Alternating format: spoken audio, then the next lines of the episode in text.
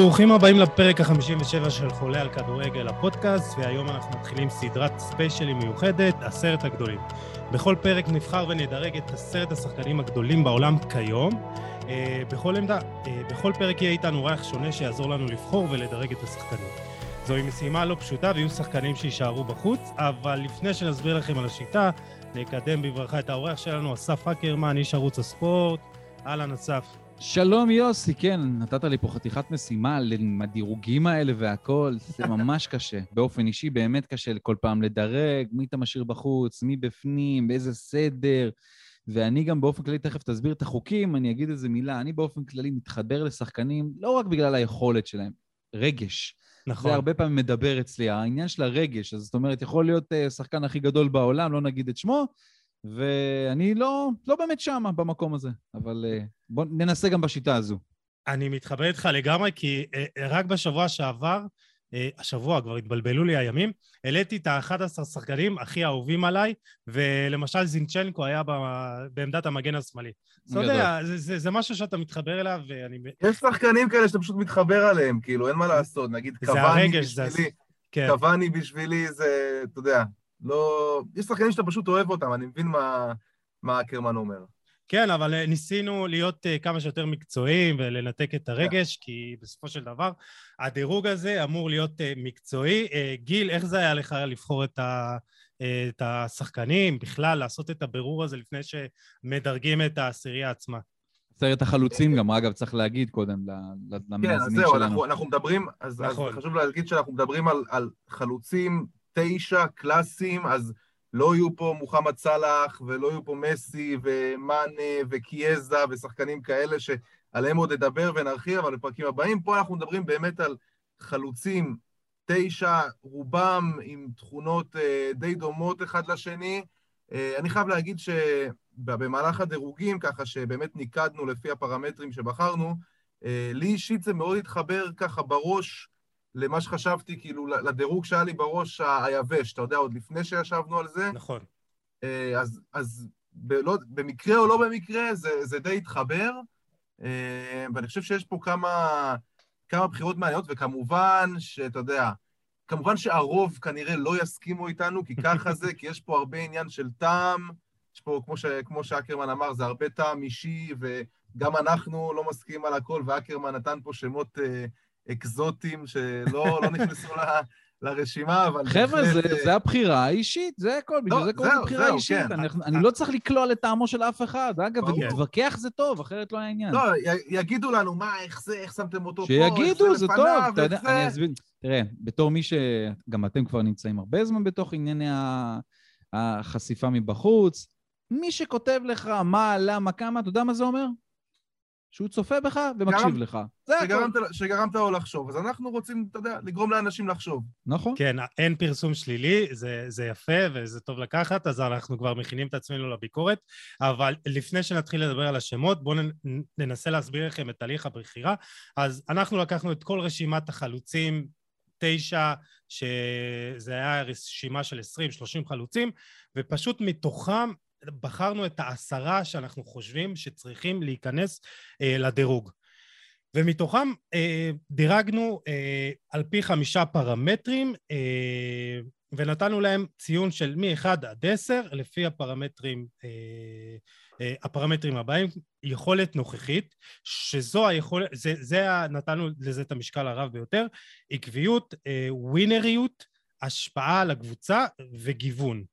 שגיוון זה גם השפעה, אה, זה גם גיוון אה, בכיבוש השערים, אבל גם ביכולות אחרות, לא כיבוש השערים, אלא גם בהשתתפות בהנעת המשחק, והדירוג נקבע על ידי הציון הממוצע של כל הפרמטרים. אה, אז אחרי ההסבר הקצר הזה, כמה מילים על אלו שהיינו ממש רוצים להכניס לרשימה, אבל נותרו בחוץ בקו הסיום. אקרמן, ניתן לך ככה את, ה... את השם האקזוטי ביותר שהיה לנו בזה. הם מדברים כמובן על גבריאל ברבוסה, על גביגול? כן, אה, כן. גביגול הנפלא. אז uh, השחקן ש... תשמעו, אני, אני מכניס אותו לתוך הרשימה. לא... נכון שהוא נמצא במקום קצת רחוק, uh, בכל זאת בברזיל ובפלמנגו, ולא תמיד יודעים מה הוא עושה, אבל המספרים שלו הם פשוט חולניים. בארבע השנים האחרונות, הוא לא כבש, לא הייתה עונה עם פחות מ-27 גולים לעונה בכל המפעלים. כבר ארבע שנים, מאז שהוא בעצם עזב את איטליה, עזב את אינטר. אמ, רק את העונה הזאת, הוא פתח עם שמונה שערים בשמונה משחקים, עוד שניים בגביע, בליברטדורס, רק ב-2021 הוא עם עשרה שערים ב-12 משחקים. אפילו בנבחרת ברזיל, שמי שמגיע לשם מגיע להיות בין החלוצים הטובים בעולם, הוא כבש שער, אז אם צ'יצ'י מאמין בו, אז אה, גם אני מאמין בו ואני כן הייתי מכניס אותו לתוך העשירייה, אבל כן, זה מה שנקרא דמוקרטיה דיקטטורית של שניכם, אז אני הולך איתכם עד הסוף. לא, זה בסדר, אבל, אבל בוא, בוא, בוא נשאל את זה ככה, אתה מאמין ששנה הבאה, שנתיים הוא באירופה? כי אתה יודע, זה תמיד איזו שאלה, זה כמו ששואלים על... אבל הוא, הוא כבר ניסה וזה לא, לא נכון, לא הצליח. אבל זה, זה הכוכבית הזאת, היא כמו, שואלים מתי אה, גז'רדו יגיע לאירופה. אז מתי גבי גול יגיע לאירופה? אני לא בטוח שהוא יגיע, כי יש נוחות ויש כסף מאוד גדול בפלמנגו, והוא כוכב על שם, הוא באמת כוכב על שם ברמת מג, סופר מגה סטאר, האיש שנתן להם ב-2019 את הליברטדור, שני שערים בגמר נגד ריבר, אז, אז לא בטוח שהוא בכלל יחליט ללכת על הדבר הזה. אולי זה יהיה איזה חצי כוכבית על, על הקריירה שלו בהמשך, אבל כשאתה מקבל הרבה כסף גם ככה, התהילה, אתה קרוב למשפחה, ומשחק בנבחרת. כן. כן, אז לגבי גול אולי זה נוח. תשמעו, יכול להיות שהוא יחליט אחרי קטר, או לפני קטר, אם בכלל הוא יגיע לסגל של, של uh, נבחרת ברזיל. לא יודע, זו שאלה מאוד נוחה, כי לצאת לאירופה פתאום זה, זה חתיכת החלטה, זה גם כדורגל קצת סטייל אחר, בוא נודה על האמת. צריך להגיד גם שלברזיל כיום אין איזשהו, אתה יודע, איזשהו חלוץ שאתה יודע, ברמה עולמית הכי גבוהה שיש, זאת אומרת, אתה יודע, משחקים שם עם גבריאל ז'זוס, עם אה, גביגול לפעמים, עם... אה, פירמינו. פירמינו, כן, אבל אין איזשהו סקור, אתה יודע... אין תשע. אה, אין נכון. תשע, אין את הרונלדו הברזילה, אין את אדריאנו, את השחקנים נכון. האלה. אני מזכיר שלברזיל, מאז מה שנקרא 2002, היו תמיד בעיות פתאום בעמדה הזאת. זה היה לואיס פביאנו בכמה שנים ששיחק את העמדה הזאת. היה לא מעט פעמים בעיות עם זה, אז לכן גם הכדורגל קצת השתנה למקום הזה של כמה, מה שנקרא, לא תשע קלאסי, זה כמה עשיריות. נכון. אם זה ז'זוס, נאמר, פלוס ועוד ועוד ועוד. אה, אוקיי, אז אה, בוא, בוא גיל, מי, מי אתה רוצה לציין שלא נכנס? טוב, אז אה, אתה יודע, אני אדבר על... בהקדשה לאקרמן, נדבר על זלטן איבראימוביץ', ש, שאנחנו יודעים שאם הוא היה כשיר במאה אחוז והכל היה בסדר, אז סיכוי גבוה מאוד, ואם היינו עושים את הדירוג הזה שנה, ש... בדיוק בתאריך הזה בשנה שעברה, אז הוא היה בפנים, והוא היה בפנים אפילו במקום די גבוה, כי מה ששלו שלו, ואתה יודע, הדומיננטיות שלו זה משהו שהוא נמצא על המגרש, אה, גם בפן המנהיגותי וגם בפן, בכל ה... גם מקצועית וגם מנהיגותית, באמת אי אפשר לערער על זה, אבל שוב, אה, זה שחקן שהוא חזר, חזר לא מזמן וגם נתן גול נגד לאציו, אה, והיה יכול להפקיע גם עוד שערים, אבל אנחנו רואים שכבר מתחיל להיות לו קשה קצת, תקן אותי אם אני טועה, אקרמן, עם, עם כל הפציעות והגיל, ודי סחטו אותו. אז הוא נשאר בחוץ, עם כל ההערכה והאהבה.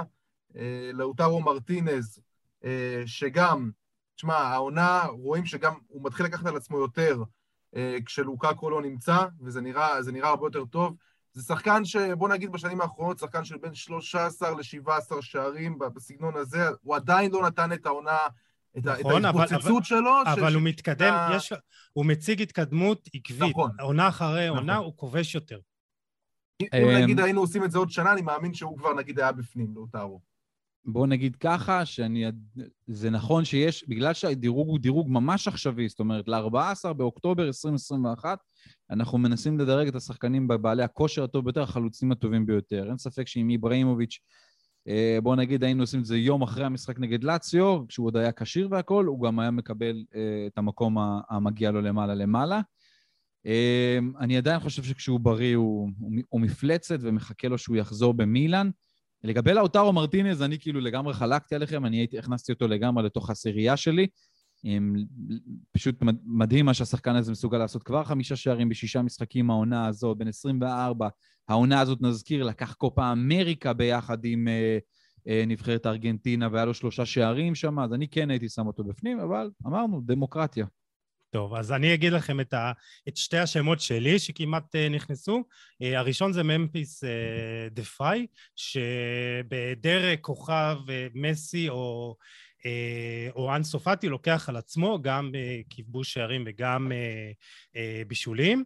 אבל אני רוצה דווקא להתעכב על השם השני, שזה ג'יימי ורדי, שמבחינתי הוא אולי הוא סיפור הסינדרלה הכי גדול בתולדות הכדורגל לפי דעתי, או אחד, האנש, אחד השחקנים שעשו קפיצה מטאורית, הוא בגיל 34 וכבר אה, עונה אחרי עונה מציג אה, מספרים דו-ספרתיים, עונה שעברה 15 שערים, לפני זה 23, 18, 20, 13, 24 שערים, וזה פרמייר ליג, והוא בגיל 34 והוא משחק בלסטר, הוא לא משחק אה, בטוטנאם, אפילו לא בארסנל ולא בארבעת הגדולות האחרות, ולפי דעתי, אני באמת חושב שהוא אחד אה, החלוצים שגם מציג גם יכולת פיזית נהדרת, הוא מהיר בטירוף, אבל גם כיבוש שערים והוא סוחב את הקבוצה על הכתפיים שלו. אה, גם הסיפור סינדרלה, גם האליפות המטורפת של אסטר לקחו ב-2016, מבחינתי... תשמע, זה סיפור סינדרלה גם, אתה יודע, שהוא לא נגמר, זאת אומרת... יודע, היו כאלה שחשבו, טוב, היה פה משהו, קרה פה איזה משהו... רגע, אז זהו, העונה הוא עם שישה שערים בשבעה משחקים. כלומר... מאוד עקבי, מאוד. אני אגיד לכם למה הוא לא, כנראה, הוא לא בתוך העשירייה הזאת. כן. במיוחד בימים אלה, כי הוא פשוט לא בנבחרת אנגליה. כי אם הוא היה בתוך נבחרת אנגליה, הוא, הוא כנראה היה שם, בתוך העשירייה הזאת. הוא פרש מהנבחרת, אם אני... נכון, אחרי רוסיה. הוא פרש, כן. טוב, אה, אה, אה, לאנגליה כמות הכישרון הבלתי נגמרת, ואנחנו נדבר על עוד שם ברשימה שדי לוקח לו את המקום, אבל תשמע, בגיל 34 הוא עושה קריירה פנטסטית בלסטר, וכמו שזה נראה כרגע, הוא, הוא גם המשיך עוד עונה, עוד ש, שתי עונות. מבחינתי הוא אחד, ה, אולי גם החלוצים ה-underrated עם ה... הבולטים, בוא נגיד ככה, בהיסטוריה, אבל או של השנים האחרונות, אבל אחרי הפתיחה הזאת בואו נתחיל בדירוג שלנו, אה, והשם הראשון הוא אולי השם אה, אה, החלוץ עם המוניטין, רזומה הדל ביותר, אבל תסכימו איתי שיש לו את הפוטנציאל להפוך באמת לאחד החלוצים המובילים בעולם, וזה ויקטור אוסימן של נפולי. בואו ניתן לכם לדבר ונדרג את, וניתן לו את הציונים תוך כדי.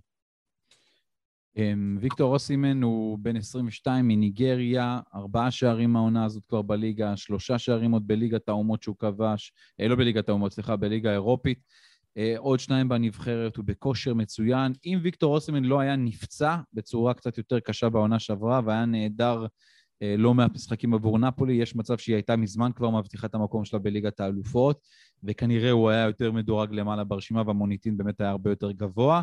חיבור מדהים למאמן, לספלטי, לעיר נפולי, וזה לא קל להתחבר שם לתוך העיר הזאת. אה, לשחקן שהגיע מהליגה הצרפתית, ששילמו עליו גם הרבה מאוד כסף, עם הרבה מאוד לחץ על הכתפיים, הוא שם ש... שעוד ידבר הרבה, ונפולי זה בכלל לא תהיה התחנה האחרונה שלו, היא תחנה, מה שנקרא, קצת יותר גדולה מליל, עוד לפני שהיא לקחה את האליפות, אגב, והוא, והוא עוד יפרוץ, הוא באמת שחקן אדיר שמשפר את הקבוצה ברמה, ברמה מדהימה. גיל? אז באמת, אז באמת, אה, תשמע, דיברנו על הקטע של, של המוניטין והרזומה, אז באמת, אקרמן צודק שמבחינה הזאת אולי אפילו ללאוטרו יש מקום, אבל אתה יודע, הלכנו, גם דיברנו על זה שם, הלכנו גם על מבחן העין, ואתה יודע, מה שוויקטור סימן, עושה העונה בליגה האיטלקית, ולא רק בליגה האיטלקית, זאת אומרת, היה לו גם את הצמד הזה מול לסטר אה, בליגה האירופית, שהוא, תשמע, כאילו, עשה שם הגול השני, כאילו, מכלום, הבן אדם הזה מסוגל לעשות גולים מכלום, הוא מסוגל, הוא חלוץ שמסוגל לייצר לעצמו מצבים, גם עם הפנים לשער, גם עם הגב לשער, הוא באמת, הוא קצת מזכיר את, את לוקאקו בסגנון, אבל אפילו קצת טיפה יותר קליל, קליל רגליים כזה, אה, מאוד חד מול השער, אתה יודע, והוא הוכיח שהוא יכול לעשות את זה גם בסריה וגם ברמות האלה של, אה, של פרמייר ליג, מול קבוצת צמרת בפרמייר ליג כמו לסטר, אה, אז באמת, בכושר הנוכחי, אתה יודע, זה... נתנו לו שמונה מעשר, כי באמת כן. זה... הוא בכושר מפלצתי, ואקרמן דיבר גם על הפציעה, אז צריך להגיד שאחרי הפציעה שנה שעברה, הוא, הוא נפצע כמעט, הוא הפסיד בדיוק חצי עונה בערך, אמ, והוא חזר, הוא הבקיע, הוא סיים בסופו של דבר עם דו-ספרתי, הוא סיים את העונה הזאת עם עשרה שערים. אז אני חושב שכן, ברמת ההשפעה על הקבוצה, גם אנחנו רואים השנה שהוא משחק באופן תדיר, באופן קבוע, זאת אומרת, בהרכב של נפולי, אנחנו רואים את הקבוצה הזאת, היא רצה עם מאזן מושלם ב... בסריה A. ותשמע, המקום שלו בעשירייה לדעתי היה חייב להיות. אז זהו, אז פה דיברת, אקרמן, בתחילת הפרק על הרגש, וגם הסיפור שלו, לפי דעתי, אה, אי אפשר לנתק אותו. אה, אנחנו מנסים להיות מקצועיים, אבל אתה... הסיפור כן מעיד על האופי של שחקן, והוא בא עם אופי כל כך קשה, הוא איבד את האימא שלו בגיל מאוד צעיר, אבא שלו היה ללא עבודה, אתה יודע, הם מכרו בקבוקי שתייה ברחובות אה, ניגריה של לגוס, ואתה אומר, בואנה, זה, בונה את האופי של השחקן, ופה באמת אה, יש לו אה, גם סט היכולות, גם הפיזיות, גם המיקום, אה, גם ראינו את הטכניקה בשער השני נגד לסטר. אתה יודע, הוא רק במקום העשירי, בגלל... הוא יהיה יותר, הוא יהיה יותר נכון. גבוה בדירוגים הבאים, תהיה בטוח. אז זהו, נתנו לו על עקביות 4, על ווינריות 5, הוא עדיין צריך להוכיח את ההשפעה שלו גם על הקבוצה, אבל מבחינת גיוון, יש פה באמת פוטנציאל לחלוץ מפלצתי, מהירות, פיזיות, גם טכניקה וקטלניות, שזה, אתה יודע, הדבר אולי הכי חשוב לחלוץ. צריך להגיד גם מילה אחרונה, מילה אחרונה שהוא, לדעתי, יהיה לו קשה מאוד להשתחרר מנפולי, זאת אומרת, נפולי שילמה עליו 70 מיליון יורו, זה חתיכת סכום, ואנחנו כן, יודעים שדה לאורנטיס... כן. נכון. אנחנו יודעים שדה לאורנטיס הוא, בוא נגיד, אה, מאוד מאוד מעריך את השחקנים שלו גבוה, קשה מאוד לצאת משם, אבל בואו נראה אם תהיה איזה קבוצת פרמייר ליג, זו האופציה היחידה שאני רואה, כן? אה, שתשים עליו את המחיר הזה של זה 100 מיליון ומעלה יצטרך להיות. הנה, יש ניוקאסל. הוא יצטרך להצדיק כן. את זה העונה, הוא במבחן מאוד גדול. כן, אקרמן. אני מסכים מה שגיל אמר, פשוט בהמשך זה כאילו, אם דה לאורנטיס שם עליך 70 מיליון יורו והוא scouter לא רע בכלל, אה, של שחקנים, אז אתה באמת שחקן טוב מאוד, אם שברת את שיא ההעברות של, של הקבוצה הזאת. אה, והעתיד, בוא נראה לאן זה לוקח אותם. אם, נפ... אם הוא יביא לנפולי אליפות, כנראה שהוא יכבוש את אחד מה... מהמקומות הרבה יותר גבוהים. Uh, לגמרי, וכרגע היא מקום ראשון ועם הסיכויים הכי גבוהים. Uh, ויש גם, אתה יודע, מועמדת חדשה לקניית שחקנים בסכומים מטורפים, שזו ניוקאסל. לכו תדעו, אולי עונה הבאה אנחנו נראה אותו אה, לובש אה, שחור לבן. אז אה, ויקטור אוסימון, אוסימן במקום העשירי שלנו קיבל ציון משוקלל של 6.4, ואנחנו מתקדמים למקום התשיעי, עוד שחקן מהסריה A, כן? צ'ירו אימובילה, אה, אסף, ניתן לך את, ה, את הכבוד להציג אותו. אה, גולר בנשמה, בן 31, חלוץ תשע אמיתי, קלאסי, מכונת שערים, זכה עם איטליה ביורו, אמנם לא היה גדול שם, שני שערים הוא כבש, אה, אבל באמת, פלציו זה מדהים, נעל הזהב שלפני שתי, עונות עם 36 שערים, הקדים את כולם, וכבר יש לו שני שערים בקמפיין הזה, כבש גם העונה הזאת כבר כמה וכמה שערים, עזר ללציו לנצח את הדרבי, וזה משחק סופר חשוב עבור לציו. בישולים עשה שם. בדיוק, עם בישולים מטורפים. אני חושב שהבעיה היחידה של צ'ירו אימובילה זה שהוא כמעט לא יודע לכבוש גולים מחוץ לאולימפיקו. כשתשים אותו שם בתוך האצטדיון הזה, זה, זה מדהים, אבל כשהוא יוצא משם דברים אחרים קורים לו, בתוך מה שבטוח מחוץ לאיטליה עוד הרבה יותר קשה. כן. אמ, וזה אולי קצת לרעתו, ולרעתו זה שהוא נמצא בלציו, וכל פעם... וזה, וזה אולי הבעייתיות, אבל הוא... באמת מכונה מטורפת מה שהוא עושה בליגה האיטלקית. קשה לעצור אותו, הוא זז, הוא עושה את השחקנים לידו גם מאוד מאוד טובים. השילוב שלו עם לואיס אלברטו זה כל כך קסום על המגרש, אז uh, צ'ירו לגמרי נמצא שם בתוך העשירייה הראשונה. כן, גיל, מה אתה חושב על צ'ירו? תשמע, שחקן שכבש בח... בחמש השנים האחרונות 123 שערים, אתה יודע, זה ממוצע של כמעט uh, אה, 25 שערי ליגה לעונה. זה מטורף. עכשיו, יש לו קטע לצ'ירו אימובילה, שהוא נותן עונה ענקית, ואז אחרי זה טיפה יורד. עונה ענקית, ואחרי זה טיפה יורד. יש לו עונה, הייתה לו עונה של 29 שערים, אחרי זה 15 שערים. אז העונה שעברה באמת הוא נתן 20 שערים, שזה במונחים שלו עונה, אתה יודע, עונה ככה ככה. אה, צריך להגיד גם חלק מהם בפנדלים, העונה הוא כבר עם שישה שערים, אה, הוא גם מבשל, הוא חלוץ מאוד קבוצתי, הוא חלוץ ש... הוא חלוץ, הוא, הוא באמת חלוץ רחבה, זאת אומרת, כשהוא נמצא רחוק מהשער, הוא קצת מאבד את עצמו, הוא קצת נראה מפוזר לפעמים, הוא קצת אפילו לפעמים, כשהוא מנסה לכפות את עצמו על המשחק, הוא קצת מזיק לקבוצה, ראינו את זה עם נבחרת איטליה כמה פעמים נכון, ביורו. נכון, ראינו את זה ביורו. כן, נכון. הוא, הוא באמת חייב להיות מאוד קרוב לשער, אתה יודע, לעשות את, ה, את הפעולות שלו, אה, פחות שחקן של לעבור, של לעבור באחד על אחד, יותר שחקן של לקבל את הכדור אחד על אחד מול השוער, בתוך הרחבה, הרחבת החמש, משחק ראש, אה, שתי רגליים, יודע לבשל, ייתן כנראה גם העונה את ה-20 פלוס גולים שלו, אה, וזה יפה כי הוא גם מתאים את עצמו למערך, למערך שונה ממה שהוא התרגל עד עכשיו, הוא משחק עכשיו ב-4-3-3 אצל סארי, שזה שונה מאוד מה-5-3-2 שהוא היה רגיל אליו אצל סימון אינזאגי, עם עוד חלוץ לידו, אז בינתיים הוא, בניגוד ליורו, הוא כן מוכיח שהוא יכול לשחק ולתת את המספרים שלו כחלוץ בודד. אה, ותשמע, השחקן שנותן כאלה מספרים, הוא חייב להיות ברשימה הזאת. אה, כן, בדיוק. דיברת על עונה טובה ועונה לא טובה, אז העונה 19-20, 36 שערים ב-37 משחקים. על הזהב. זה, כן, זה פשוט מטורף, וכשיש לך מספרים כאלה, אז אה, אתה יודע, מאוד אנחנו באמת אה, גם אמרנו שנלך יותר על יכולת נוכחית, נוכחית אבל גם העקביות מאוד חשובה, ולהציג מספרים. צריך להגיד, יוסי, הוא גם, הוא כן. גם מגיע להמון מצבים. הוא מגיע להמון מצבים, הוא גם מחמיץ. כן. צריך לקחת את זה בחשבון. כן. אה, אקרמן, רצית להגיד משהו? באת להגיד משהו? אני אומר שפשוט אה, צ'ירו אימובילי אומנם מדורג אצלנו במקום השמיני, אבל אם היינו משחקים, מדברים על טורניר פיפא, על, הוא מדורג אולי בשלישייה הראשונה. האיש הזה יושב על משחקי, על, המשחק, על הגיימינג, על פיפא, פרו וזה, אתם לא מבינים איזה עמדה יש לו בבית, והוא אלוף, אין, אשתו מצלמת אותו, לפעמים משחק, אומר, לא נות... ואשתו פצצה אמיתית, זאת אומרת, לא נותן לה בכלל תשומת לב, כן. כלום, אפס, אבל רק למסך שם, למשחקים. אז במקום הזה, אה, הוא היה מדורג יותר גבוה כנראה. אה, כן, אז אה, אולי פעם הבאה נוסיף עוד פרמטר של גיימינג. אה, אגוורו בהחלט... מונס דבור, אתה יודע, שם מונס דבור יהיה ראשון. כן, כן. אצל הישראלים כן. לא, לא, הוא גם עולמי. גם בעולמי הוא מטורף, כן, אני יודע. קח את דיוגו ז'וטה, אז שהוא היה עוד בוולפס. לפני שנתיים זה היה. זה, זה, זה מגניב. לפחות אנחנו טובים במשהו בכדורגל, אז זה טוב.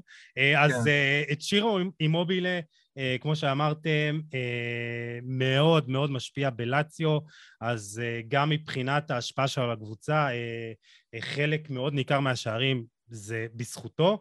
אה, גם אה, ירדו לו הנקודות על.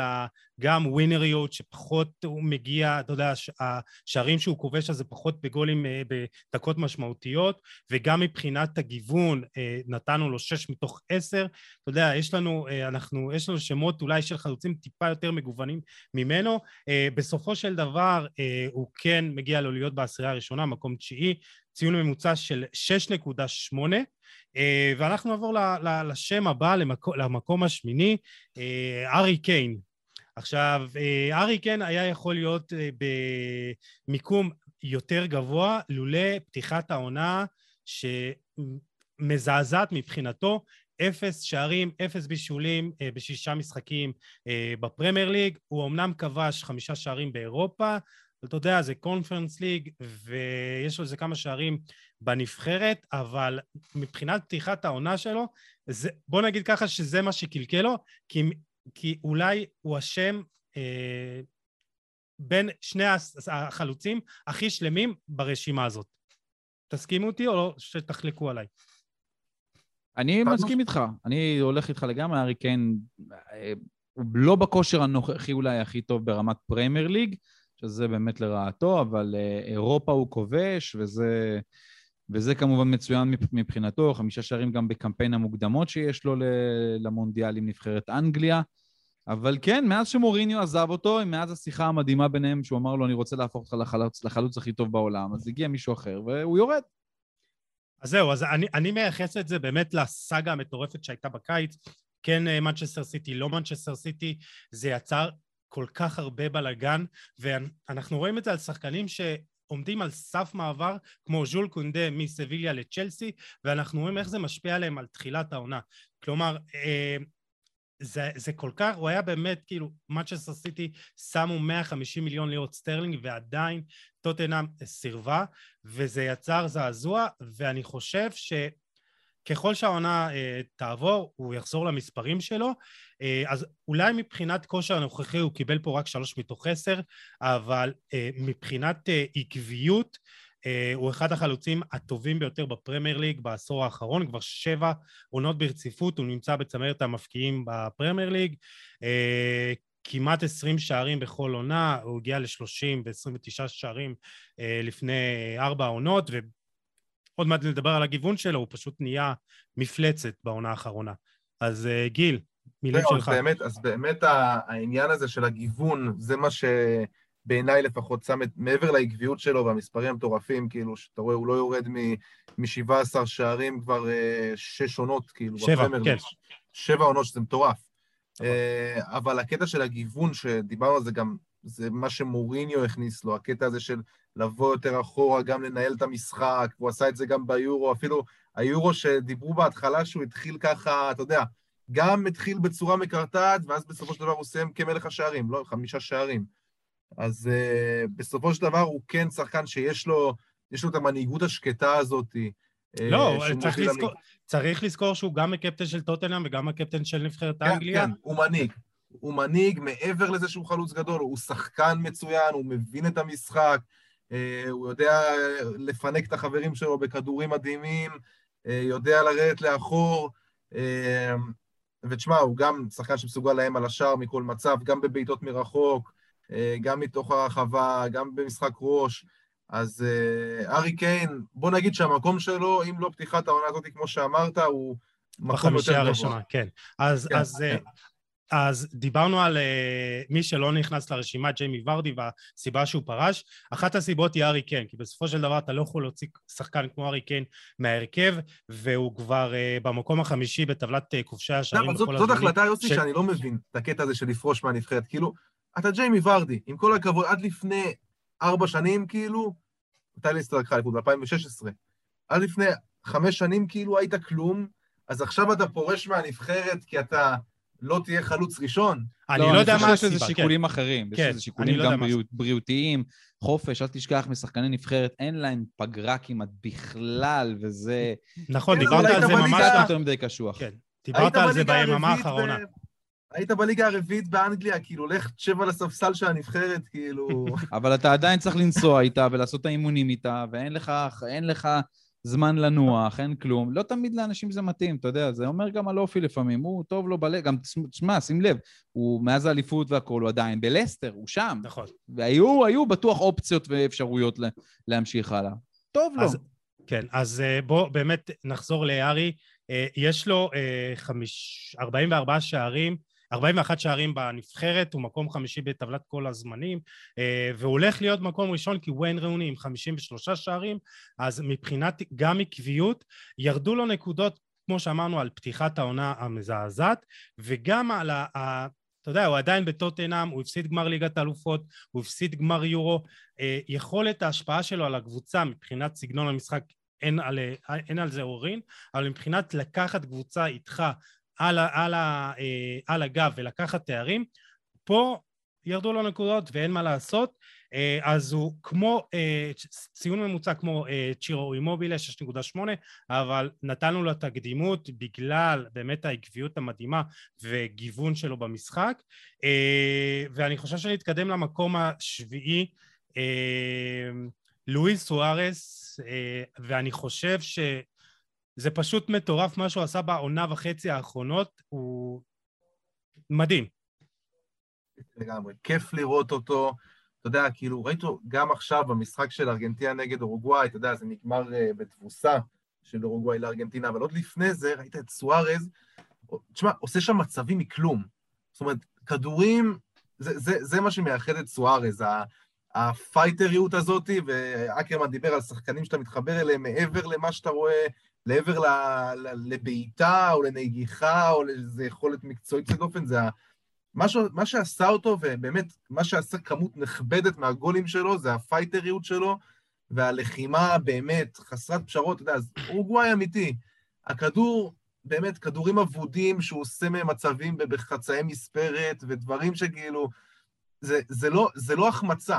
זה, זה באמת, זה, זה, זה דברים שמפליא בכלל שהוא מצליח להוציא מהם מצבים, ויש לו את הווינריות שלו עם, עזוב, עזוב העונה, גם קח את העונה שעברה עם 21 שערים שהיו שווים 21 נקודות. הוא, הוא הביא לאתלטיקו מדריד אליפות, כאילו, צריך להגיד את זה. אם לא סוארז, אתלטיקו מדריד כנראה לא הייתה אלופה. יש מצב אה, שגם היום, שגם העונה הזאת, הוא מביא לה כמה שערי ניצחון, עם ארבעה שערים אומנם. העונה הוא גם משאיר אותה בתמונה, כן? אני חושב שאני מתחבר יותר ללואיס סוארז בקטע מעבר לגולים, שהוא מפלצת שערים. זה את הירידה המדהימה בעונה האחרונה בברצלונה, ואז לתעל את הכעס שלך על ברצלונה כדי לקחת אליפות על הראש שלה ולהמשיך קדימה, ועכשיו גם הוא סוף סוף שבר את הבצורת של שש שנים וכבש שער חוץ בליגת האלופות. שש שנים לא כבש כן. בדיוק. כן, כואב לך עדיין. בפנדל מונפץ לגמרי נגד מילאן בסנסירו. אבל אה, לא, הוא מדהים. מדהים. הייתי בטוח שתנצחו אותם, אתם קבוצה הרבה יותר טובה, באמת. אם לא היה כרטיס אדום, יכול להיות שזה היה קורה. זו אתלטיקו, היא, היא, קודם כל היא מומחית בלנצח בדקות האחרונות בתוספת הזמן, אבל אה, תשמע, לואיס סוארס פתח את העונה לא טוב, היה לו רק שער אחד בשישה אה, משחקים, אבל הוא פשוט לוהד בארבעה המשחקים האחרונים. אה, עקביות, אה, תשמע, אה, הוא כמעט עם 500 שערים בקריירה, יש לו עוד שבעה שערים כדי להגיע לזה, וממוצע של כמעט 30 שערים בעונה בעשר העונות האחרות בכל המסגרות. הווינריות, אני חושב שהוא אחד הווינרים הגדולים באירופה, רק הזכרת אקרמן את השער מול מילאן בדקה ה-97, הוא הביא גם שער ניצחון נגד חטאפה העונה, אז אני חושב מבחינת ההשפעה שלו על הקבוצה, אה, והווינריות הוא באמת פנטסטי. ירדו לו כמה... בוא נגיד את האמת, זה, הוא, הוא, הסיבה לראות, הוא הסיבה היחידה לראות בעיניי את אתלטיקו מדריד. זאת אומרת, הוא הופך אותה להיות קבוצה מעניינת, להיות קבוצה מרגשת, הווינריות שלו, הוא, הוא אתלטיקו מדריד, זה ממש נראה כאילו הוא גדל, כאילו הוא גדל שם, כאילו הוא נולד לקבוצה הזאת. אז uh, uh, באמת, הוא הביא את השערים לאתלטיקו מדריד, כאילו זה התוספת של אתלטיקו מדריד, פלוס השערים שלו, וכמו שאקרמן אמר, לעלות מהקבר של ברצלונה אה, אה, לפני שתי עונות, ואתם זוכרים, זה היה 8-2 המפורסם לביירן, ירדו לו מעט נקודות על הגיוון, גם בגיוון המשחק, ה, ה, יכול, במשחק שלו, הוא מאוד, הוא, למרות שיש לו המון בישולים, הוא גם תלוי אה, בקבוצה שלו. הוא לא יכול לקחת לך כדור ולעשות שער מכל, אה, אתה יודע, אה, לעבור שחקן בדריבל או משהו בסגנון. למרות שהוא פתאום יכול לתת לך כן. איזו פעולה אחת כזאת שאתה תתפוס את הראש וכאילו לא תבין, וזה ייראה הכי מגושם בעולם. כן, אבל אה, כן ירדו לו, אה, וכן אני חושב שהוא קצת תלוי אה, ביכולת המסירה של החברים שלו וקצת ב, בשאר הדברים, אז פה ירדו לו מעט נקודות, אבל מבחינתי הוא אחד החלוצים הגדולים אה, של הדור האחרון. יש עוד איזה כמה מילים לסיכום אה, על סוארס? נראה לי שאמרנו את הכל עליו כמו שצריך. כן, אז uh, לואיס סוארס במקום השביעי שלנו עם uh, שבע נקודות, uh, עם ניקוד ממוצע של שבע, והשחקן במקום השישי צמוד, uh, צמוד אליו מאוד. Uh, רומלו לוקאקו, שהוא פשוט חיה. כאילו, אי אפשר לתאר דבר כזה. פשוט חיה. כן. לגמרי, כן. יש, יש משחקים שהוא יכול להיעלם לך פתאום בצ'לסי, אבל, אבל אז באיזה שתי נגיעות או איזה מתפרצת אחת מטורפת, שהוא גם שחקן, למרות הגודל שלו, מאוד מאוד מאוד מהיר, יודע לשמור את הכדור ברגל שלו, אתה פשוט לא יכול להוציא לו את זה באינטר, ראינו את זה הרבה מאוד פעמים בעונה, בשתי עונות האחרונות. העקביות, אה, אז עונה שעברה 24 שערים, לפני זה 23 שערים, העונה הזאת יש לו כבר חמישה שערים גם בקמפיין מוקדמות של, של הנבחרת שלו שראינו לאחרונה, שלושה שערים בליגה. אה, צ'לסי עשתה עסקה נהדרת, אמנם יקרה מאוד, אבל עסקה נהדרת עבורה כמי שרוצה למצב את עצמו כקבוצה הגדולה באנגליה. כן, אה, למרות, ש... למרות שהיא החזירה, סליחה גיל, למרות שהיא החזירה את הכסף הזה מעסקאות אחרות, ומבחינת, היא הזנה את הספרים, כמו שאומרים, גיל, שלך. אז אני אומר, רומלו לוקאקו, כמו שאמרת, זה מפלצת ש- שאתה חייב להתכונן אליה. זאת אומרת, יובנטוס שיחקה נגד uh, צ'לסי בליגת האלופות, ניצחה 1-0, במשחק שבו אלגרי עלה עם שלושה בלמים, במטרה להעלים את לוקאקו. זאת אומרת, זה שחקן שאם אתה לא שם עליו שמירה כפולה ועוד אחד שמחפה, אתה, אתה תשלם על זה. זאת אומרת, ברגע שהוא עבד את השחקן הראשון, את השחקן בצעד ראשון, הוא, הוא עם הפנים לשער, זה, זה סכנה, אתה יודע, תמידית מכל מצב. אה, אז באמת, הוא התאקלם בצ'לסי מדהים, כבר במשחק הראשון שלו הוא כבש נגד ארסנל, ובכלל, אתה רואה שזה זה בדיוק מה שהיה חסר לצ'לסי. זה, זה כאילו, באמת, אקרמן אמר, זו עסקה מדהימה. אני לא אוהב שמשנים את הסכומים האלה, לא אהבתי, דיברנו על זה כבר, שלא אהבתי את הקטע הזה שכאילו קצת אנסו את אינטר למכור אותו, אבל אינטר עם הקשיים הכלכליים שלה, אתה יודע, גם לא, לא היה לה ברירה, והיא תכלס התמודדה עם זה יפה, הביאה את ג'קו, את קוריאה, אבל זה כבר דיון אחר. אז באמת, מהבחינה הזאת, לוקאקו חלוץ סופר מגוון, שלפעמים אנחנו נוטים לשכוח את היכולות הטכניות שלו ואת המהירות נכון. שלו, ומסתכלים עליו רק כעל כאילו טנק כזה שמקבל את הכדור עם הגב לשער, אז הוא גם כזה, אבל הוא גם שחקן שהוא יותר מהיר ממה שהוא נראה, והוא הרבה יותר טכני ממה שהוא נראה. כן, נכון. אני, אני אגיד לך שמבחינתי, אה, הגדולה שלו שהוא מאוד מאוד חשוב אה, לסגנון המשחק של הקבוצה. ראינו את זה ב, אה, באינטר בשנה שעברה, בעונה שעברה, אה, שהוא היה חלק מאוד מאוד חשוב מהבילדאפ של אינטר. אתה יודע, הוא יורד אחורה... היה בשיתוף פעולה עם חכימי, עם חכימי שאתה את הכדור עם הגב ומוסר לחכימי נכון. ימינה.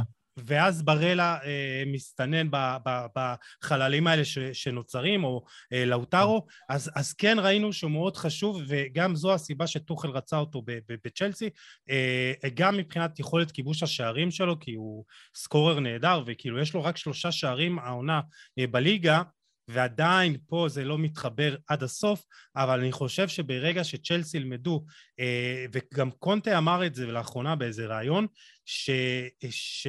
צריך לדעת איך לשחק איתו, כי ברגע שזה קורה זה פשוט נהדר, ועדיין לא ראינו, גם מבחינת היכולת של צ'לסי להוציא ממנו את המקסימום, ואני אגיד את זה שוב, שאני חושב שאחד הצמדים הקטלניים באירופה יכול להיות לוקאקו וורנר לידו, שעדיין זה לא ממצה את הפוטנציאל המלא שלהם. זה יפה אה, שבקבוצת וואטסאפ שעשינו שם את התמונה של אה, ורנר, כאילו, מכל החלוצים, ואחת התמונה שלו חלוץ. כן, אמרתי ככה, אה, ציניות, עשרת החלוצים הטובים בעולם. אקרמן, אתה, מבחינתך, הוא היה יכול להיות, מה מונע ממנו להיות אפילו בחמישייה הראשונה, כאילו על סף החמישייה? אני חושב שהעניין הזה של, אה, של לא להיות בקבוצות הכי גדולות בעולם, זאת אומרת, היה באינטר, והוא עכשיו עשה קפיצת מדרגה, אבל הוא בא לקבוצה שהיא כבר אלופת אירופה. אז יהיה לו קשה. אם הוא יביא את האליפות ובאמת במספרים, יכבוש באותם מספרים כמו שהוא כבש באינטר, גם בצ'לסי, אז, הוא, אז, אז לגמרי הוא יקפוץ, וגם מה שמונע ממנו זה תכף השמות שאתה תוכל לשמוע בהמשך, שאין מה לעשות, הם חל, שחק, חלוצי על, באמת. אני חושב, אני חושב שהוא ייתן את המספרים, רק תשכח שכאילו גם מאז שהוא הצטרף כבר היו שתי פגרות נבחרת, אז הפגרות נכון. נבחרת האלה גם מקשות, העונה לא, עדיין לא זורמת, עדיין לא קיבלה בדיוק את התמונה המלאה. אני, אני ציינתי, אני נתתי בכוונה כן. בגלל זה את כמות השערים שהוא נתן ב, ב, לא, לא. בקמפיין מוקדמות. כן, כן באינטר 24 ו-23 שערים, כאילו, בשתי עונות, 57 שערים, מדהים. נכון, אבל, אז אני, אני באמת חושב ששתי העונות האחרונות באינטר, אה, די אה, אה, הרגיעו את, את הביקורות נגדו, כי היה איזה סוג, אני כל הזמן חוזר למושג של underrated, הוא, הוא כן היה underrated במובן מסוים, ואני חושב שהעונה... זה היה אבל בגלל התקופה ביונייטד. זה היה כן. בגלל התקופה ביונייטד. והוא לא היה רע גם בפרמייר ליג לפני כן, ואני חושב שבאמת שתי העונות האחרונות ניצבו אותו כאחד החלוצים הטובים בעולם. הוא קיבל גם שבע כמו לואיס סוארס, אבל אני חושב ש... פשוט הוא שמה כי הוא, אתה יודע, הולך עוד, יכול, יש לו באמת פוטנציאל להיות אפילו עוד יותר טוב. אה, נתקדם לחמישייה הראשונה, ופה אני חייב להגיד שאני חושב שאם את פה, זה, אנחנו נקבל פחות ביקורות, עכשיו אנחנו באמת, אה, כן. יבטלו אותנו.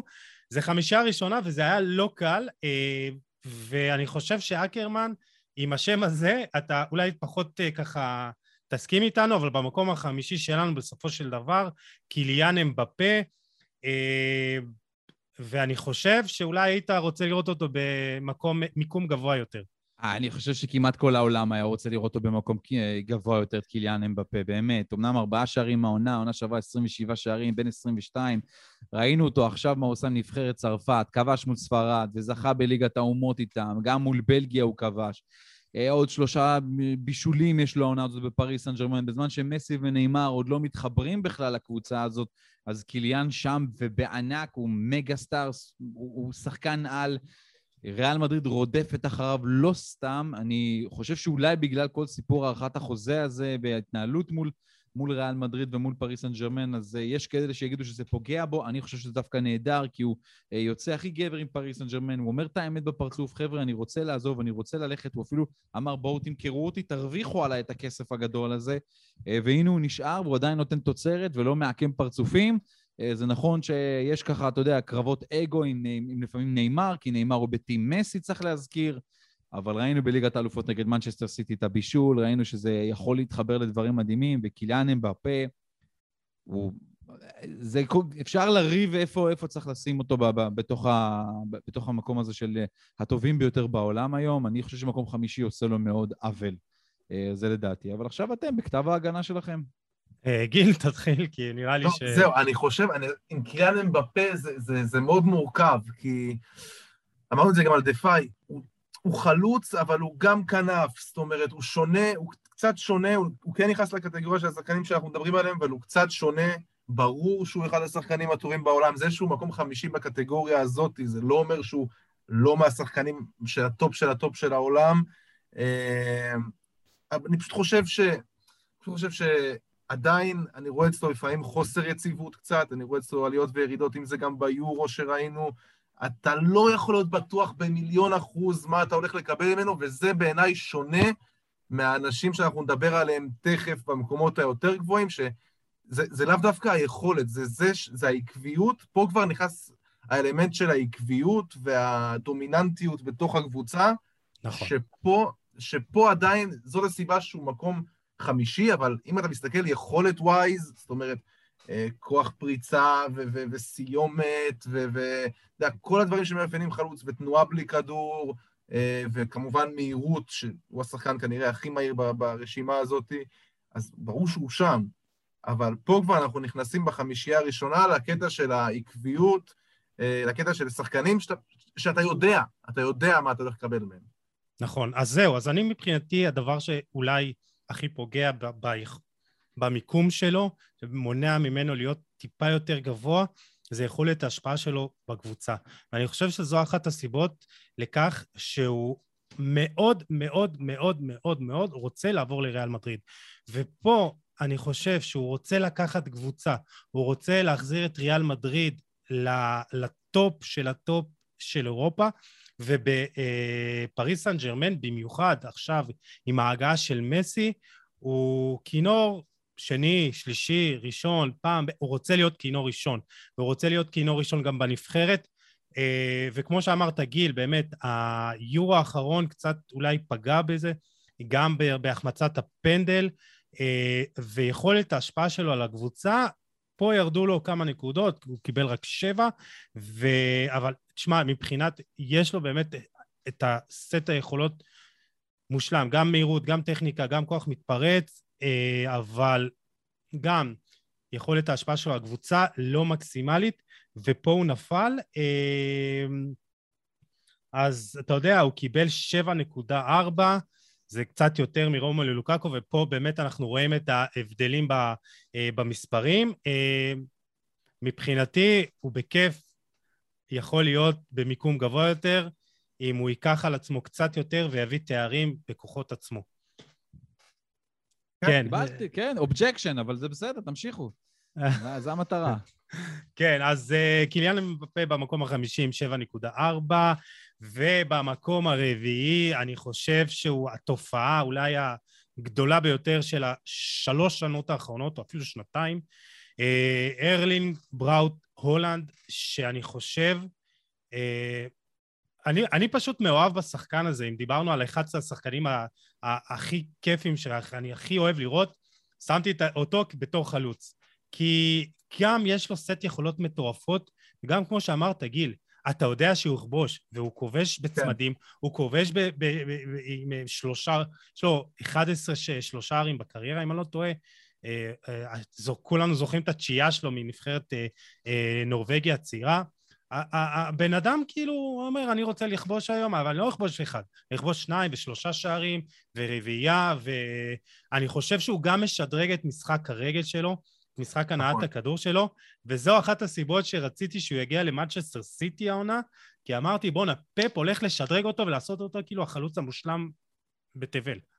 אז אה, מבחינתי... אז הוא גם, כאילו... הוא השתפר, אני אומר, הוא השתפר בקטע הזה, אתה רואה אותו היום יורד אחורה לקבל את הכדור ודוהר קדימה עם, ה... עם הדהירה שלו ומבודד שחקנים באחד על אחד, זאת אומרת, הוא נהיה הרבה יותר, הרבה יותר קבוצתי, אתה רואה עליו, זה, זה שחקן שאתה רואה עליו תהליך שיפור תמידי, ממש כאילו ממשחק למשחק, ואתה, כאילו זה מרגיש שהוא פה כבר איזה עשור, והוא, תשמע, סך הכל כאילו, מה, שנתיים וחצי, שלוש שנים, כאילו, מאז הפריצה בזלצבורג? כאילו, כן, זה, כן. זה, זה, זה מטורף, כאילו, זה מרגיש שחקן שבאמת בטופ העולמי כבר שנים, ואתה אומר, בואנה, לאן זה עוד יכול להתקדם, לאן זה עוד יכול להגיע? אמ, באמת, באמת מפלצת, מפלצת כדורגל, והוא הוא, הוא, בעיניי יהיה החלוץ הטוב בעולם אחרי ש... החבר'ה הבאים, אה, אתה יודע, הבאים ברשימה שנדבר עליהם יפרשו. אם אני עושה כוחות בשכונה, אני בוחר את, את ארלינג הולנד ראשון, בפאר, כאילו, אין שחקן אחר שהייתי לוקח. אמ, אני בחרתי בדירוג שלי אותו כמקום ראשון ואת קיליאן אמבפה במקום השני, אגב. אמ, אבל כמובן היה פה עוד פרמטרים שנכנסו לתוך הדירוג הזה. אני חושב ש... הולנד הוא, הוא, הוא המושלם כמעט בכל דבר. זאת אומרת, איפה שלא תיקח, יש לו את הכל, כל כך כיף לראות אותו, את ההתלהבות שלו אחרי גול, את הקבוצתיות שלו שהוא חוגג עם החברים שלו. זה הולך להיות מדהים לראות אותו באמת בקבוצה גדולה, עם עוד איזה שני קשרים יצירתיים טובים שיזרימו לו כדורים, כמו שהם מזרימים למי שעוד מעט אנחנו הולכים לדבר עליו, על לבנדובסקי. אמ, זה יכול להיות משהו באמת אה, אדיר. אני מאוד מאוד אוהב לראות אותו. שידרתי עכשיו את נבחרת נורבגיה, אה, משחקת נגד אה, מונטנגרו במוקדמות המונדיאל, והוא לא סירב בגלל שהוא פצוע. אתה רואה כמה הוא חסר, כמה זה לא אותו דבר. למרות שהיו עליו, עליו גם לא מעט ביקורות בפגרת נבחרות הקודמת עם נורבגיה, שהוא לא, אתה יודע, מצפים ממנו שמה אבל גם, אבל זה העניין, הוא צריך לידו עוד שחקנים גם שיזינו אותו, ובדורטמונד יש לו אותו דבר. שם הוא צריך יותר לייצר, שם הוא כן. באמת אה, צריך כן. יותר לייצר. ב-2021 הוא כבש 41 שערים, ועוד לא סיימנו את 2021. אז uh, הוא, הוא, הוא, הוא מכונה מטורפת. אני באמת, הוא כאילו מה ש... הוא פשוט, מכיוון שאני כל כך אוהב את איבראימוביץ', הוא משהו שמאוד מזכיר לי אותו. זה נכון, זה שונה, אבל הוא מזכיר לי אותו מאוד, אז בגלל זה... מזכיר קצת את זלאטן בתחילת הקריירה שלו, אבל הוא כן, יותר טוב. בגלל זה אני, אני, נמשך, אני נמשך לסוג הזה הרבה הרבה יותר. אמ, וזה זה, זה מבחינתי ארלינג הולנד. כן, אז, אז הוא קיבל אה, מאיתנו את אה, אה, תשע מתוך עשר בכושר הנוכחי, יש לו 11 שערים וארבעה בישולים העונה בכל המסגרות. גם העקביות, אה, גיל, דיברת על זה שפשוט הוא... זה מרגיש שהוא איתנו כבר עשור, ויש לו 68 שערים בש... 68 משחקים בדורטמונד. אה, אני חושב שמה שמונע ממנו כרגע זה באמת היכולת שלו לסחוב עוד יותר את הקבוצה עליו ולקחת אה, גם, אה, יש לו שערי ניצחון גם בדקות סיום, אבל אני חושב שהוא טיפה נופל בהשפעה שלו על המשחק, והוא כן, אתה יודע, הוא תלוי בסגנון המשחק של הקבוצה, במתפרצות, אה, וזה מתאים, אני, אני לא יודע למה קבוצות עדיין ממשיכות ללחוץ גבוה את דורטמונד ומשאירות להן אה, לה, לה, את כל השטחים מאחורה אה, וגם מבחינת גיוון המשחק אני חושב שהוא עדיין יכול להשתפר עוד במשחק הנעת הכדור ובזה אבל הוא משחק עם הגב לשער מושלם, גם עם הפנים, הוא יודע לרוץ לשטח, הוא יודע לרוץ עם הכדור. הוא קיבל מאיתנו 7.6 ואני חושב שהוא באמת הולך להיות החלוץ הטוב בעולם, אתה כן. יודע, גם כשהם בפה שם וגם כששמות כמו, אתה יודע, אולי אה, אנסו פאטי ייכנסו ל, לרשימה. אה, מבחינתי, אני, אני מאוהב בבחור. אה, אבל אנחנו נתקדם למקום השלישי, שלישייה הראשונה, ואני חושב שגם פה מאוד מאוד היה קשה להכריע, כי בסופו של דבר מדובר בשלושה שחקנים כל כך משפיעים על הקבוצה שלהם, וכל כך חשובים, אבל היינו חייבים להיות אמיתיים. Uh, המקום השלישי, אולי יחלקו עלינו, אבל uh, במקום השלישי שלנו רוברט לבנדובסקי, uh, ואני חושב שאם דיברנו על עקביות, הוא, הוא אחד החלוצים שפשוט עונה אחרי עונה... הוא, הוא ו... עקביות, הוא כאילו, אתה יודע, זה, זה נכון. המילה, זה השם השני שלו. זהו, ומדברים על זה שהוא נמצא בגרמניה, אבל הוא, הוא כל כך חשוב, וגם בליגת האלופות אתה רואה, וגם אה, העונת 2020 הייתה אה, מטורפת, כאילו. וראינו את כמות, את כמות התארים, גם הקבוצתיים, אבל גם האישיים, שהוא לקח. אה, פשוט חלוץ אדיר. אני חושב שזה שהוא לא ראשון, זה, לפחות מבחינתי, בגלל שהוא משחק במכונה כל כך משומנת, שאתה יודע, הוא מפקיע אין סוף שערים, אבל הרבה מהשערים האלה הם מגיעים כבר אחרי שביירן כבר פתחה את המשחק, זאת אומרת, אחרי שביירן כבר, זאת אומרת, סגרה את המשחק, אה, כבר עלתה לאיזה 2-3-0, והוא כובש, הוא תמיד יכבוש, הוא, אתה יודע, הוא, הוא חלוץ הרחבה הקלאסי, המושלם, שאתה יודע שהוא מקבל את הכדור בהרחבה זה 99 אחוז גול, אה, אז באמת, בגלל זה ירד לו קצת בפרמטר של הווינריות, כי גם בעונה של, ש, שביירן לקחה את ליגת האלופות, הוא היה מדהים, אבל בואו צריך לזכור שגם ב-8-2 הוא הבקיע שער אחד כבר שהמשחק היה גמור, בגמר לא הבקיע, אז הוא נותן את המספרים שלו, הוא תמיד את המספרים שלו, אה, ובאמת, מבחינתי, אין ספק, אחד החלוצים הטובים בעולם, אבל אה, יש, יש עוד מעליו. אקרמן. אמ, הולך איתכם, אמרתם את רוב הדברים לגבי רוברט לבנדובסקי, זה... זה פשוט מדהים לראות אותו. היה, עד לפני כמה שנים גם היה לו קצת בעיות בנבחרת פולין, שהוא לא הצליח לבוא לידי, לידי ביטוי יותר מדי, במיוחד גם בטורנירים הגדולים, אבל הנה דברים מתחברים לו קצת יותר טוב, וכבר בנבחרת יש לו שישה שערים בקמפיין המוקדם מונדיאל. אמ, אבל זה, זה, זה חלוץ באמת מושלם, כאילו באמת מושלם. העניין הוא שהוא... זה כאילו רק ברחבה. אני, כאילו, אנחנו כאילו מחפשים לראות עוד איזשהו משהו קטן ממנו שישים אותו הכי למעלה שיש. הולנד פתאום יכול לקחת כדור, לרוץ 50 מטר, לעבור ארבעה שחקנים ולשים את הכדור בפנים. והוא צריך שיקבל, תקבל את הכדור לרגל בתוך הרחבה, ואתה יודע שזהו, נגמר הסיפור. גם לא מתוך, צריך, מתוך, כל, מתוך כל הבלגן, מתוך כל הבלגן, בדיוק. כזה איך שהוא תמיד כן. דוחף את הרגל על...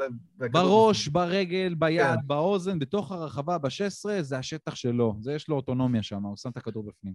אז זהו, אז uh, דיברתם על החשיבות של הקבוצה, אז אני חושב שהוא לא פחות חשוב לקבוצה מאשר הקבוצה חשובה uh, בשבילו.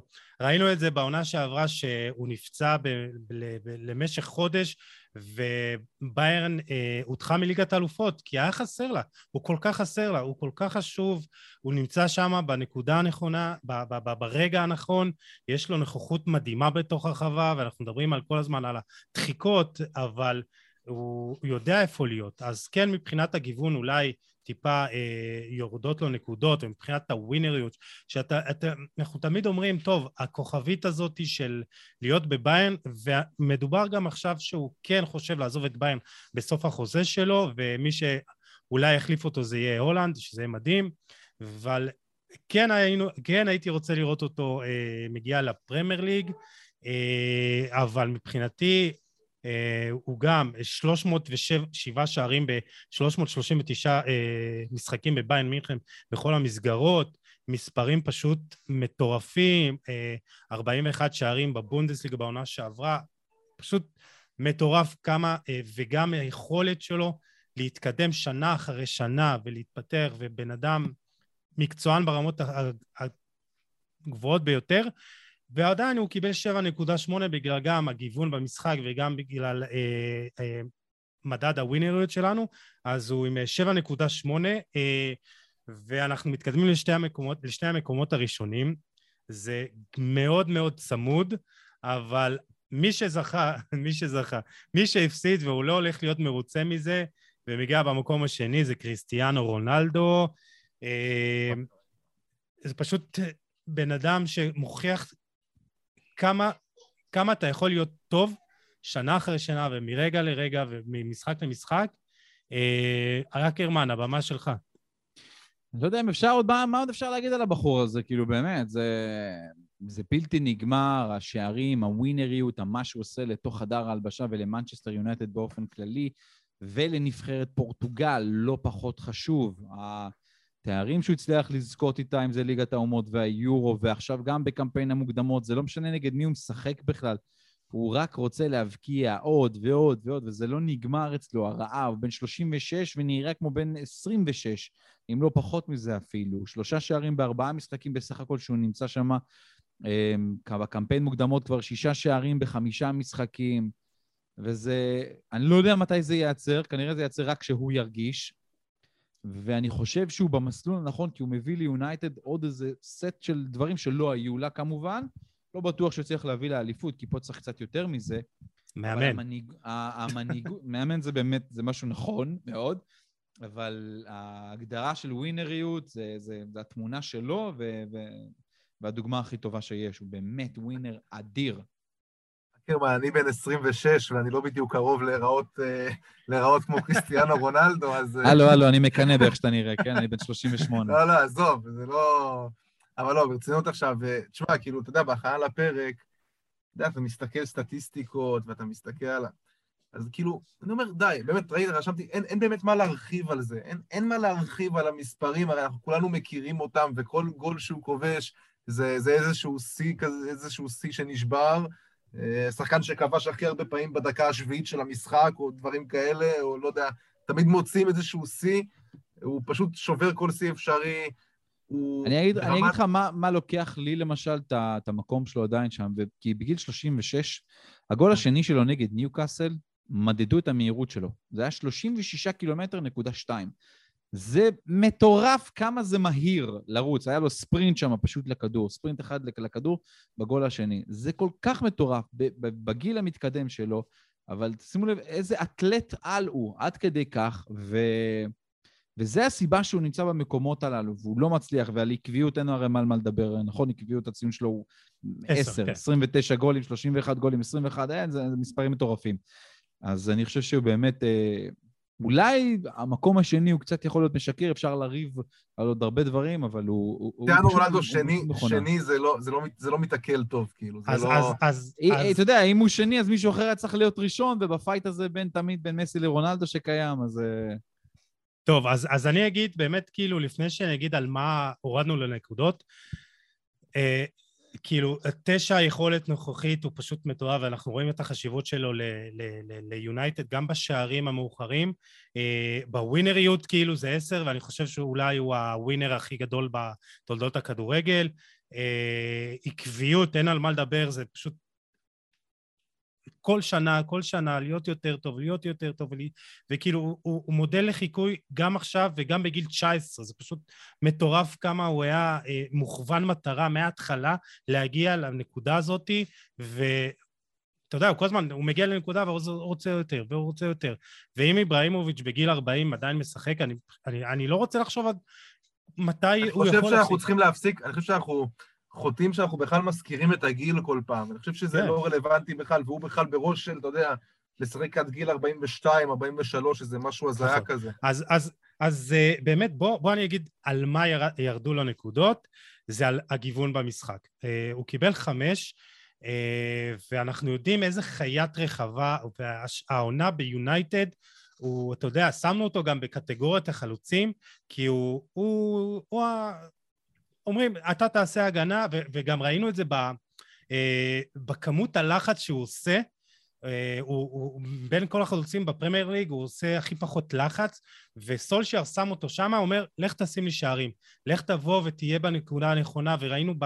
זה כל הזמן הדחיקות האלה, אבל זה גדולה... אבל, אבל, זה, הוא, אבל זה הוא דוחק אותן, כאילו אין מה לעשות, נכון, זה בסוף.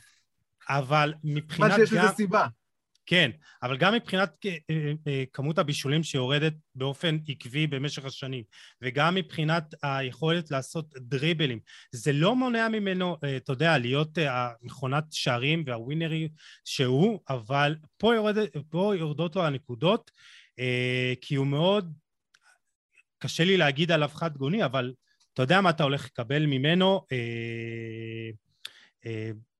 אתה יודע, זה, השערים האלה. ופה ירד לו, אבל מבחינת השפעה לקבוצה, ווינריות, עקביות ויכולת, פשוט מדהים. למקום הראשון. למקום הראשון, כן. אז קריסטיאנו איזה, קיבל... איזה סיפור זה, איזה סיפור זה מי שנמצא במקום הראשון מעל... אז זהו, אז, אז קריסטיאנו רונלדו אה, עם 8.6, ומעליו אני חושב שהגיע הזמן להכיר בגדולה שלו, אה, ואני חושב שמה שהעניק לו את המקום הראשון בדירוג שלנו זה הפתיחת העונה הפשוט מטורפת ש, ש, שיש לו. זה קרים בן זמה, חברים, מקום ראשון, הוא אף פעם לא רגיל להיות בזה. אתה יודע, סוף סוף הוא מקבל את ההכרה, מקבל כן. את ההכרה שלו דרך חולה על כדורגל הפודקאסט, מקום ראשון, החלוץ הטוב בעולם רונלדו, כיום. רונלדו, רונלדו פינה לא את השטח, ולא הוא אה, פינה כן. לרונלדו. אז אה, אקרמן, אה, בוא תחשוב למה בסופו של דבר בנזמה לקח את המקום הראשון ולא הולנד. בוא, תשמע, 22, 22 שערים כבשה ריאל מדריד, הוא כבש תשע, בישל עוד שבעה. כמובן, מה שראינו מנבחרת צרפת בליגת האומות, השער המדהים נגד ספרד בגמר, הוא לא עוצר, ואנחנו רואים באמת העונה הזאת שאיפשהו קצת, באמת כל הכוכבים מסביבו התפיידו להם יחסית, בעיקר רונלדו, עד כמה הוא באמת עוד יש לו לתת, עד כמה העקביות שלו היא אדירה, עד כמה הוא יכול לקחת על עצמו. אני, אני לא שמתי את קרים בן זמה ראשון, כי אני עדיין חושב שיש בו איזשהו משהו שקצת חסר לי. הוא, הוא באמת אדיר, הוא ענק, והגולים שלו וסט היכולות שלו כנראה אולי אפילו השתפר בגיל הזה, בגיל 33, ועוד הראה לנו שיש לו עוד לאן ללכת. אני חושב, אגב, שהפריחה שלו בנבחרת היא זאת שעוזרת אותו מאוד לליגה. זאת אומרת, נזכיר, הוא לא היה בנבחרת, לא זומן בכלל, ועכשיו חזר, וכולו רק רעב להצלחה, והנה כבר יש לו תואר אחד את ליגת האומות, שלדעתי זה תואר מאוד מאוד נחשב. וראינו את השער המטורף שלו, תשמע, זה פשוט נכון. מדהים. זה בדיוק העניין, הגולים שלו, אם אתה ממפה את הגולים שלו, אז זה באמת מכל הסוגים, והקטע שהוא יוצר אותם, הוא ה playmaker של עצמו, אתה רואה את הגולים mm. האלה שהוא מקבל את הכדור ונכנס לרחבה עם איזה double pass, כאילו מאוד חדור לתוך השער, ואתה יודע שזה הולך, כאילו, הולך להיות פה איזה, איזה מצב לגול, אז הוא גם, גם מהקטע של החלוצים האלה שיש להם את המשחק ראש בתוך הרחבה, ודי, יודעים לדחוק, אבל גם מייצרים לעצמם את המצבים. ויורדים אחורה, ופתאום מנהלים את המשחק, וברמת הדומיננטיות והגיוון, שזה בעיניי, בעיניי שני הפרמטרים הכי חשובים, וכמובן היכולת הנוכחית, אבל הגיוון שלו והדומיננטיות שלו בתוך הקבוצה, זה משהו שהוא בעיניי שם את עצמו כבר ב-level אחר, זאת אומרת, ברגע שכל ההתקפה של ריאל מדריד מושתתת עליך, אני לא רואה את ריאל מדריד נותנת, נותנת גול כאילו בלי בנזמה, זה ברמה כזאת. אה, גם כשהוא לא כובש. אז uh, ברמת הדומיננטיות שלו, ברמת ה... לעשות גול מכלום ובלי קשר למשחק, וכמו שראינו בליגת האומות עם הבעיטה המטורפת הזאת שם לחיבורים, אז תשמע, מגיע לו, מגיע לו פעם אחת לקבל את ההכרה, ואם זה בחולה על כדורגל הפודקאסט, אז זה יהיה בחולה על כדורגל הפודקאסט. אני עדיין, אני חושב שבאמת במקום הזה שאנחנו נמצאים בו כרגע, אה, הוא באמת אה, מפלצת אמיתית. הדבר היחיד שכאילו אני מסתכל עליו זה אם אנחנו היינו אומרים קרים בן זמה לפני תחילת העונה ובלי המספרים האלה שהוא עשה וכנראה שהוא ימשיך וישדרג, נאחל לו עוד באמת לעשות את זה ואולי באמת גם לקחת איזשהו תואר עם ריאל מדריד כשבאמת הוא נקי מכוכבים כשהוא המיין מיין השחקן המרכזי כי עד עכשיו עם בן זמה אתה היית זוכה איתו אבל לא היית זוכה בגללו אז אני חושב שזה אולי ההבדל היחיד שאני לא שמתי אותו במקום הראשון. יכול להיות ש... עכשיו זה כבר הופך להיות באמת בזכייה בגללו. בעונה הזאת, בואו נראה לאן זה הולך, כי אנצ'לוטי מצליח לעשות איתו קסמים אה, בריאל מדריד כרגע. אז, אז אני אגיד לכם מה, מה מבחינתי אה, נותן לו את המקום הראשון. א', זו השפעה מדהימה, ותוציא עכשיו את אה, קרים בן זמה מריאל מדריד, הם פשוט קבוצה אחרת לחלוטין, אה, אפורה ובלתי... אה, אה, היא לא תוכל לייצר בעצמה כלום. אה, אז זה הדבר הזה. אני חושב שהוא לקח את המקום של רונלדו אה, ולקח לו זמן כדי לבנות את, ה... את הכוח שלו בתוך הקבוצה, כי לקחת את המקום של רונלדו, והעונה הזאת הוא מוכיח את זה בצורה מדהימה, ואני חושב שמבחינת הרשימה הזאת הוא החלוץ השלם בעולם.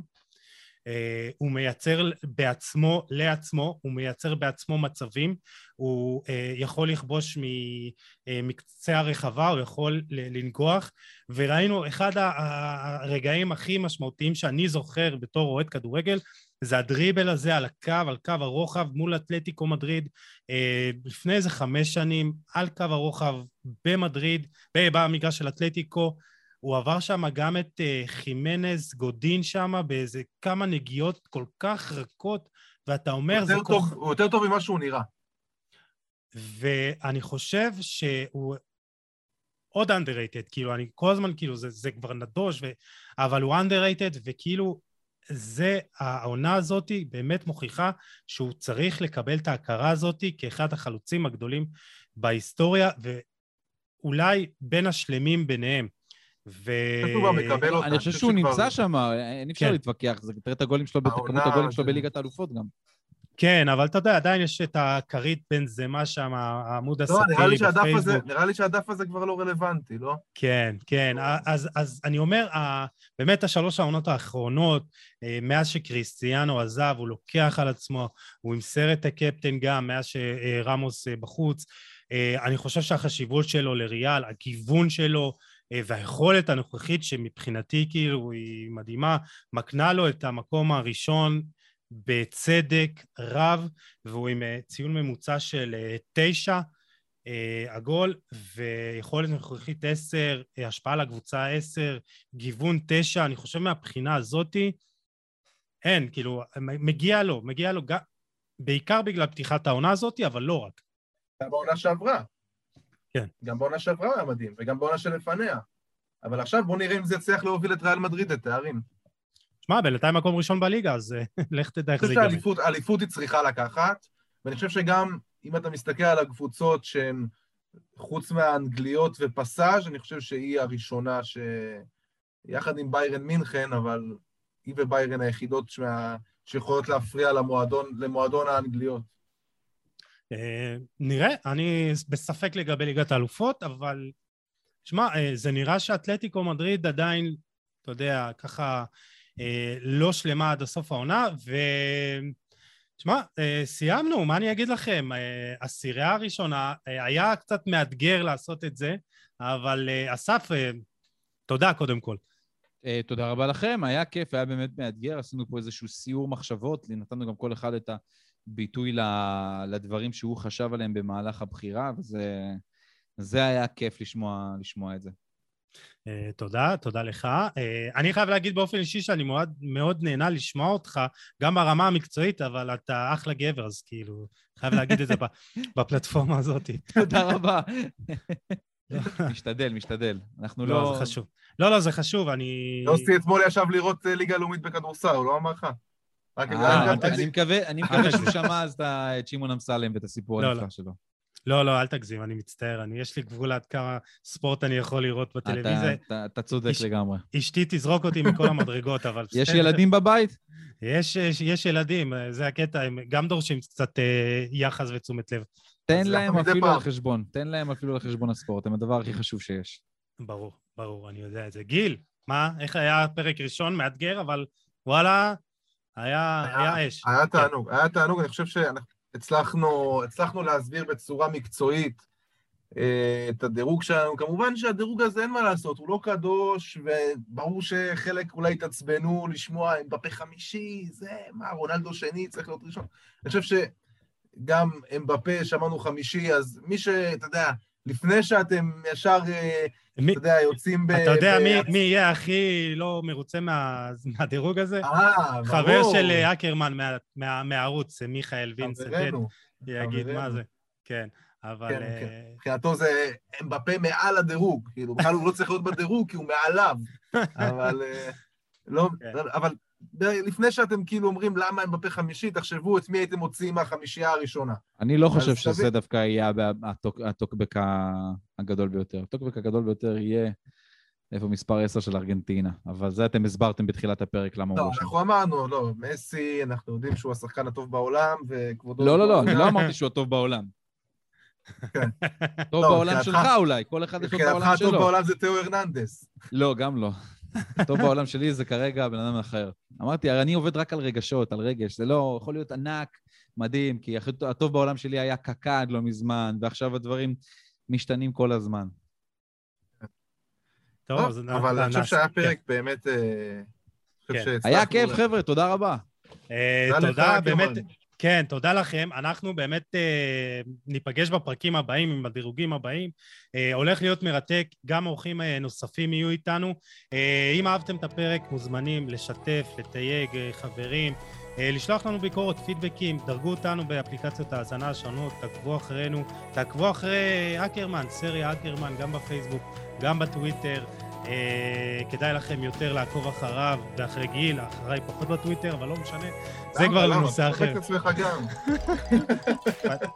בטוויטר אתה חייב להיות קצת, אה, אתה יודע, ציני יותר, וזה, אני... קשה לי. תהיה עצמך, זה כל מה שאתה צריך להיות. אתה רואה, גיל? רק עצמך תהיה, אל, אל תשקר, כי, כי, כי זה אי אפשר לעבוד על אנשים. לא, לא, אני, אני סבבה לי, אבל uh, תעקבו אחרינו בפייסבוק ובכל הפלטפורמות. Uh, ניפגש בפרק הבא, תודה לכם שהייתם איתנו. אה, אקרמן, רצית להגיד משהו לפני סיום? רציתי להגיד תודה רבה, זה הכול. אה, אז תודה לכם. גיל, תודה גם לך. אנחנו ניפגש. אנחנו ניפגש בפרק הבא עם עוד תוכן מעניין ואיכותי. תשמרו על עצמכם בינתיים. יאללה, Bye.